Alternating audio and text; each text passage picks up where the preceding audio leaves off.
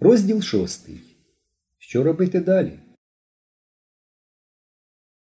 Коли Мишко і Коровін повернулись у табір, всі вже зібралися.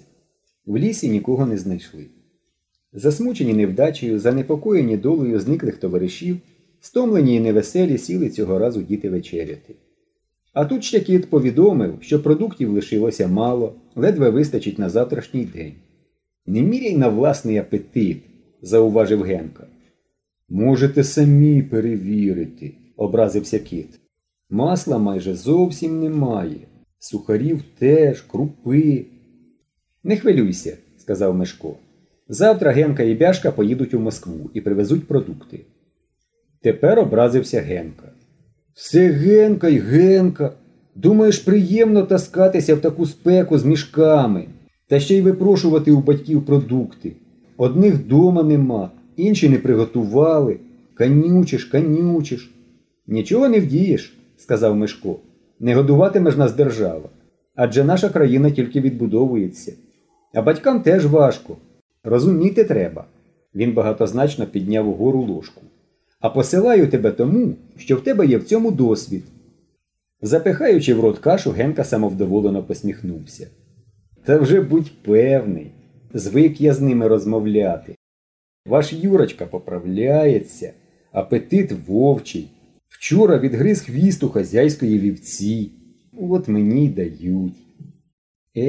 Хай йому дідько. Коли б то знайти нам багатих шефів. От би підгодували. Яку-небудь кондитерську фабрику. Краще вже ковбасну».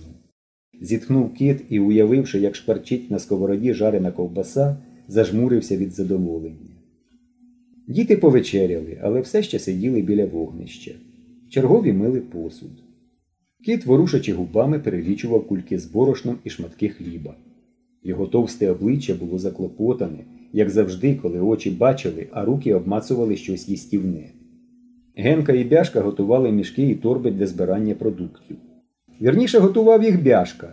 Генка ж давав йому керівні вказівки, а сам в цей час оглядав свій славнозвісний портфель. Хоч і пошарпаний, портфель цей був справжній, шкіряний, з безлічу кишеньок і відділень, і блискучими нікельованими замками. Генка дуже пишався ним. Від'їжджаючи до Москви за продуктами, він завжди брав його з собою. Генці здавалося, що портфель справляє велике враження на батьків. Щоб посилити це враження, Генка, розмовляючи, клав портфель на стіл і з поважним виглядом клацав замками. «Діє безвідмовно», – говорив Генка про свій портфель. «Коли б не портфель, увесь загін давно б уже помер від голоду». А в той час, як Генка вправлявся із своїм портфелем, Генчин супутник мав таскати мішок з продуктами. «От що, Генко», – сказав Мишко, – «батькам Ігоря і Сєви нічого не кажи, а постарайся дипломатично вияснити, чи не приїжджали Ігор і Сєва в Москву». «Все виясню, не турбуйся. Тільки обережно, а то розхвилюєш батьків».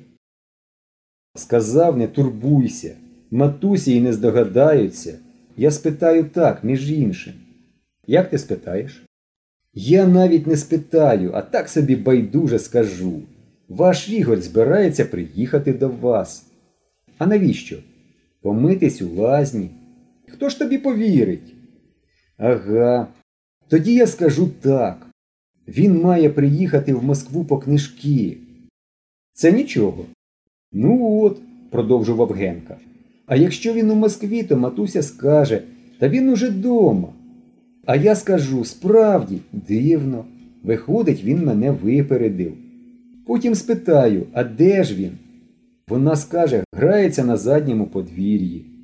Тоді я чемно розпрощаюсь, вийду на заднє подвір'я і вліплю цьому Ігореві такого ляпаса, що він підскочить аж до 4-го поверху». «Битися, може, й не треба», – зауважив Славик. «Битися, звичайно, не треба», – згодився Мишко. «Але провчити їх доведеться. Я сам би поїхав, але…» Він з презирством подивився на Славика. «Ні на кого табір лишити. Нехай уже їдуть Генка і Бяшка». Бяшка раптом заявив: «Я, звичайно, поїду. Але попереджаю, якщо Генка примусить мене таскати мішок, а сам своїм портфелем розмахуватиме, то я все кину і поїду». От, відверто попереджаю. Коли я примушував тебе одного таскати? Обурено заперечив Генка. Завжди примушуєш, закричали всі, хто їздив з Генкою по продукти. Спокійно, сказав Мишко. Носитимете порівну. Тільки не проспіть поїзда. А ми завтра вирушимо в село. Пора вже клуб закінчити. Деякий час усі сиділи мовчки, стомлені турботами і хвилюваннями сьогоднішнього дня. Вогнище палало яскравим полум'ям. Сухе гілля тріскотіло на вогні. Іскри здіймались у повітрі і зникали в нічній темряві. «Тихше!» – раптом прошепотіла Зіна. Усі замовкли і повернулися в напрямі лісу. Хруснула гілка. Зашелестіло листя на деревах. Ніби тихий вітерець пробіг по ньому. Почулося чиєсь зітхання. Мишко подав знак рукою залишатися всім на місці, а сам підвівся і завмер, вдивляючись у темний ліс, прислухаючись до дивних звуків.